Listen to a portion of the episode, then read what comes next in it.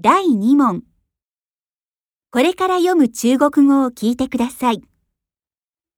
次に質問とそれに対する4つの答えを読みますので、内容に適したものを1つ選んでください。中国語は2つあります。それぞれ全文に続いて各質問と答えの順に通して2回読み、最後にもう一回全文を読みます。では、始めます。